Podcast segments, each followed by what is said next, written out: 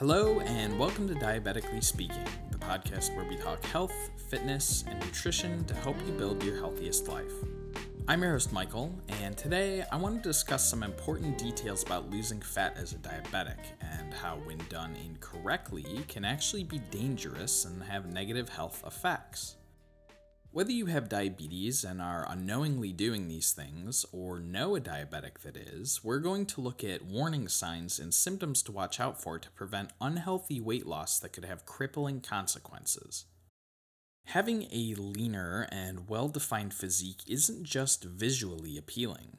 With lower levels of body fat, our bodies are better able to absorb and partition nutrients, build muscle, sleep, maintain insulin sensitivity, blood sugar control, hormone balance, energy levels, emotional stability, and mental health. This isn't just because physically your body can do so many things better, but because we're more confident and feel stronger too.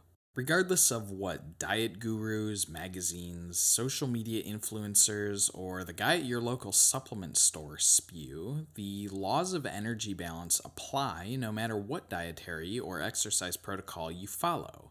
Meaning, the only way to lose weight, and fat in particular, is through a calorie deficit. That is, burning more calories than you take in each day.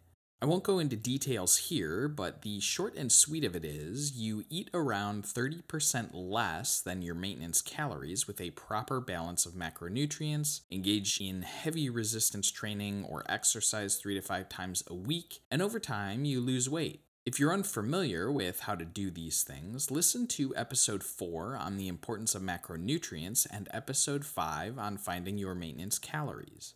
Though anyone can get the body they want with proper nutrition and training, because fat loss isn't a dangerous process in general, after a long period of time it can take a toll on you. In a cutting phase, when you get extremely lean, your calories are very low, activity is very high, and it's a big stress on your body. This is because it interprets the calories you're feeding it, or lack thereof, as a scarce resource. Because you're not giving it enough energy for a normal point of homeostasis, energy levels, hormone balance, recovery, sleep, and the ability to build muscle is impaired. However, when done intelligently and correctly, it's possible to avoid the worst of these symptoms and make fat loss seem almost effortless.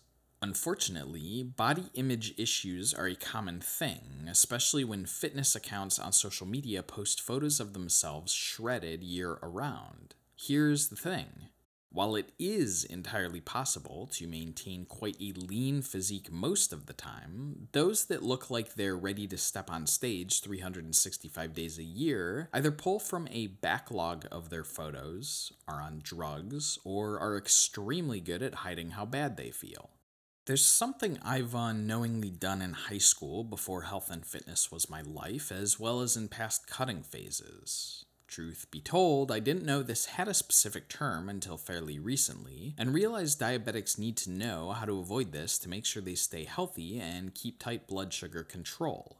I'm talking about something known as diabulimia. By name, it's more of a media coin term, but refers to an eating disorder for type 1 diabetics in which they purposely restrict insulin dosing to lose weight.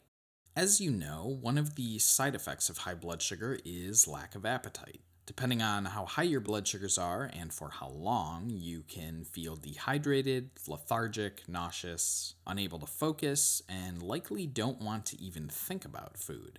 For the most part, when we aren't hungry, we don't eat, so we aren't consuming calories. This is dangerous in itself because if you're not paying attention to how little calories you're eating and are eating far less than what would be ideally safe to lose weight and stay healthy, you're compromising just about every aspect of your health. In addition to this, diabetics tend to be more catabolic than others, meaning we have a harder time building and maintaining muscle, especially when our blood sugars are high. And what makes this even more dangerous is that when your blood sugars average at too high a level for too long, your body can enter a state of ketoacidosis. This is when your body doesn't have enough insulin to shuttle the sugar in your blood for energy and uses fat instead. While this sounds good for achieving fat loss, the issue is that burning fat this rapidly creates acids called ketones that build up in your blood. And those can come with even worse side effects than short term highs like confusion and dizziness, infections, muscle aches, organ inflammation, shortness of breath vomiting, and eventually death.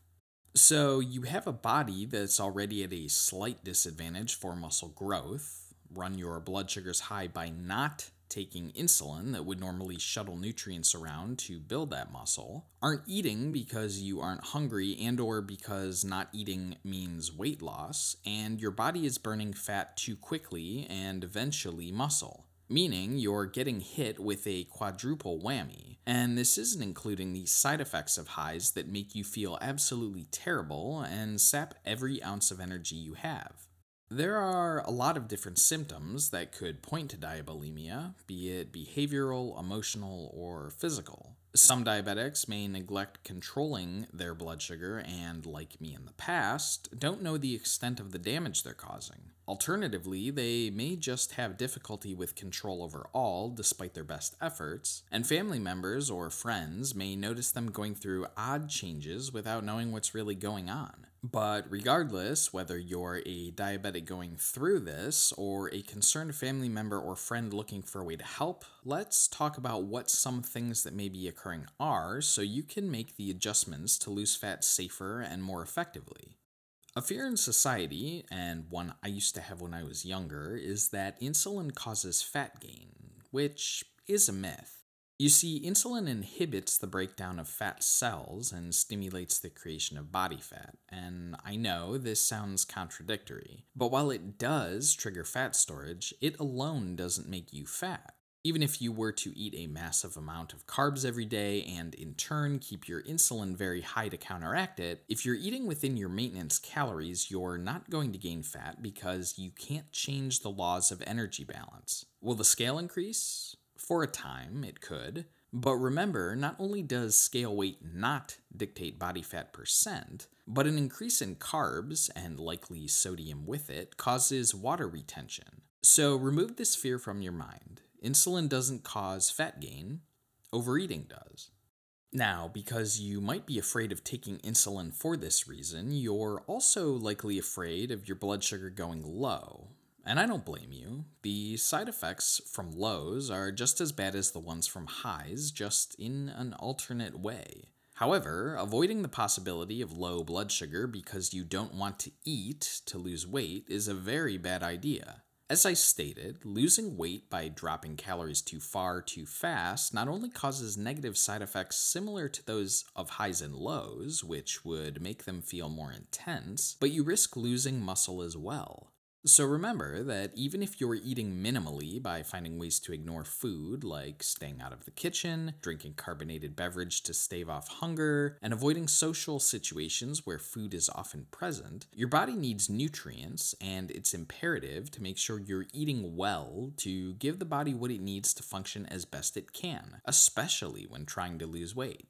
On the other side of the coin, there's exercise. By way of habit and routine, these things are not just beneficial for your health, but for weight loss too, as they're another piece of the calorie deficit puzzle. Cardio is great for improving blood circulation, cardiac health, and lung capacity. Resistance training is great for building muscle and strength, and they both share some similarities and have some carryover between them. While cardio will burn more calories than weightlifting if you compare the same amount of time in a single session with similar intensities, always prioritizing resistance training is the better way to go. In fact, burning fat and staying leaner is easier when you have more muscle because your metabolic rate is higher. That said, the more muscle you have, the more calories you burn at rest.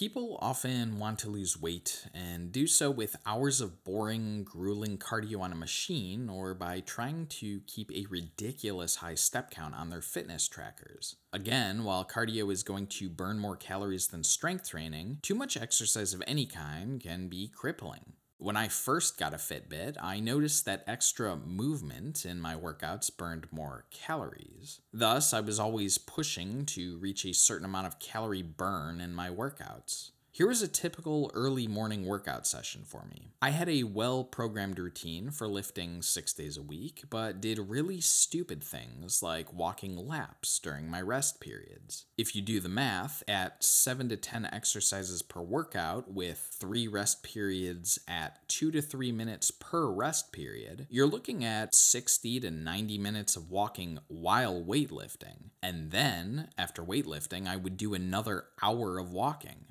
So by the end of my workout, I would burn well over 1,000 calories and have at least 15,000 steps, and sometimes closer to 20,000. That said, with everything I was doing, both in my nutrition, exercise, and the fact I had to keep blood sugars high to avoid going low during my workouts, I was absolutely losing weight, both fat and muscle, in the worst way.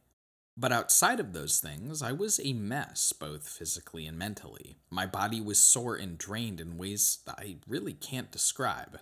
It was an effort to get up out of a chair or off the couch to go do anything. It wasn't that I was physically in pain, it was that I didn't have the energy to do so. But because I was so mentally fixated on the calories I thought I needed to burn, the anxiety I had forced me to get up and go for walks against my better judgment. As a matter of fact, I was so obsessed with keeping a high activity level and aiming for a certain calorie burn or step count that for a while I was weight training seven days per week. I was in a very dark place and honestly wouldn't wish that sort of mental and physical strain on anyone. Not only were my A1C levels all over the place, but my hormones suffered tremendously. On top of that, I was only sleeping four to five hours per night and followed a diet where I ate one meal a day in the evening just to hoard calories to post some crazy looking meal on social media.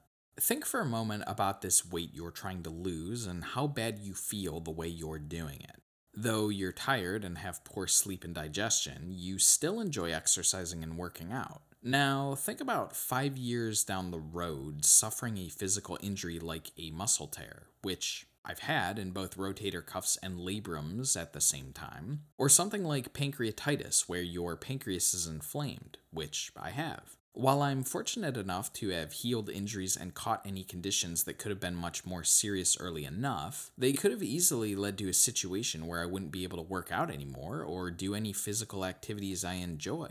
And they can happen to you too. You see, physical or internal ailments don't always just hit instantly when you do something wrong. Sometimes they build up over time and you don't realize what they are until your body screams that it's had enough and it starts breaking down. And it's worth mentioning some consequences of diabulimia. Short term, you can suffer slower wound healing due to high blood sugar, causing poor circulation as your blood is much thicker from higher concentrations of glucose. There's bacterial infections, as high blood sugar causes the body to produce certain kinds of enzymes and hormones, negatively affecting the immune system. And then there's ketoacidosis, as I mentioned earlier, that can also lead to severe dehydration and electrolyte balance. But that's not all you have to consider. You have long term side effects as well. Things like retinopathy, where small black spots or floaters, as they're sometimes called, disrupt your vision and can lead to blindness. There's macular edema, which is eyeball swelling from excess fluid that can permanently damage the eye. And because nerve fibers are particularly vulnerable to prolonged high blood sugar, you can suffer peripheral neuropathy with symptoms like pain, weakness, or numbness in your arms, feet, hands, or legs. There's gastroparesis, which is when the nerves in your stomach are damaged, causing slowed stomach emptying and impaired digestion that could come with stomach pain and severe nausea. And finally, if that wasn't enough, because your nerves suffer damage over time, you can have kidney, liver, and heart disease as well. Now, my example is hopefully an extreme that very few others have taken to that extent. But unfortunately, I've known people that used to do things like this as well. And certain people you find on social media even applaud or brag about doing things like this. Clearly, it's not healthy for any normal person to have this sort of relationship with food and activity. But diabetically speaking, you can see just how detrimental it can be for maintaining blood sugar levels, having stable hormones, and being able to have a fit body. Fat loss or weight loss isn't just about being as lean or skinny as possible. There's so many other aspects to consider. When you go through the process intelligently and in an optimal way, a lot of these things take care of themselves and aren't ones you need to be worried about, but simply mindful of. The last thing we're going to talk about is how you handle more specific diabetes related aspects, such as making sure you regularly meet with your endocrinologist and keep your prescriptions refilled.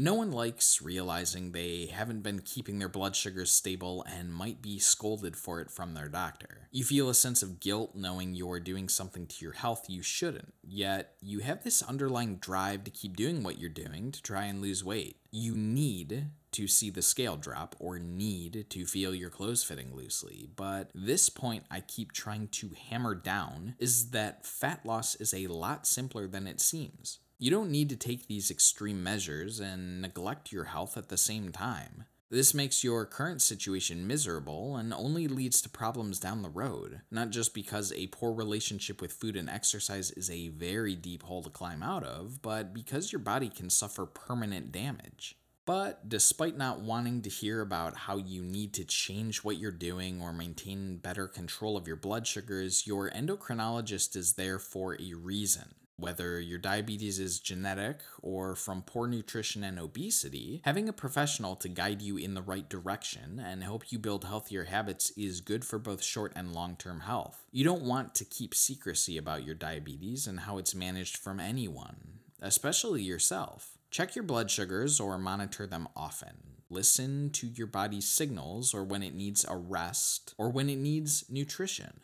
There's a reason we have these signals, and avoiding or ignoring them causes your system to be thrown off in so many ways. Trust me.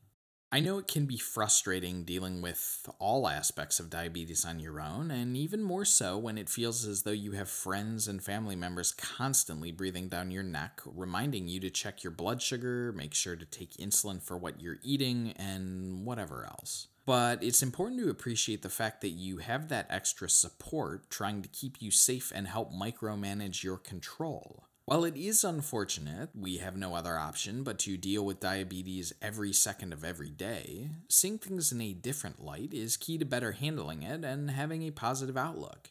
Don't look at diabetes as a hindrance on your health. As a matter of fact, consider a typical American's diet. Fast food, nutrient void snacks, and instant TV dinners, all packed with sodium, sugar, and processed ingredients. I would hope all, if not most, diabetics recognize that they should avoid these foods as much as possible. And because you have diabetes, it helps you stay that much healthier over the majority of other people. Again, listen to episodes 4 and 5 of this podcast to gain more insight on how to set up your nutrition for healthy and effective weight loss. Remember that we want to live a strong, long, and happy life. You're always going to be faced with situations that are uncomfortable to a degree because it's slightly outside of your body's comfort zone. But there's a line between being comfortable with being uncomfortable and struggling unnecessarily to reach a physique goal, only to take three steps back in the end.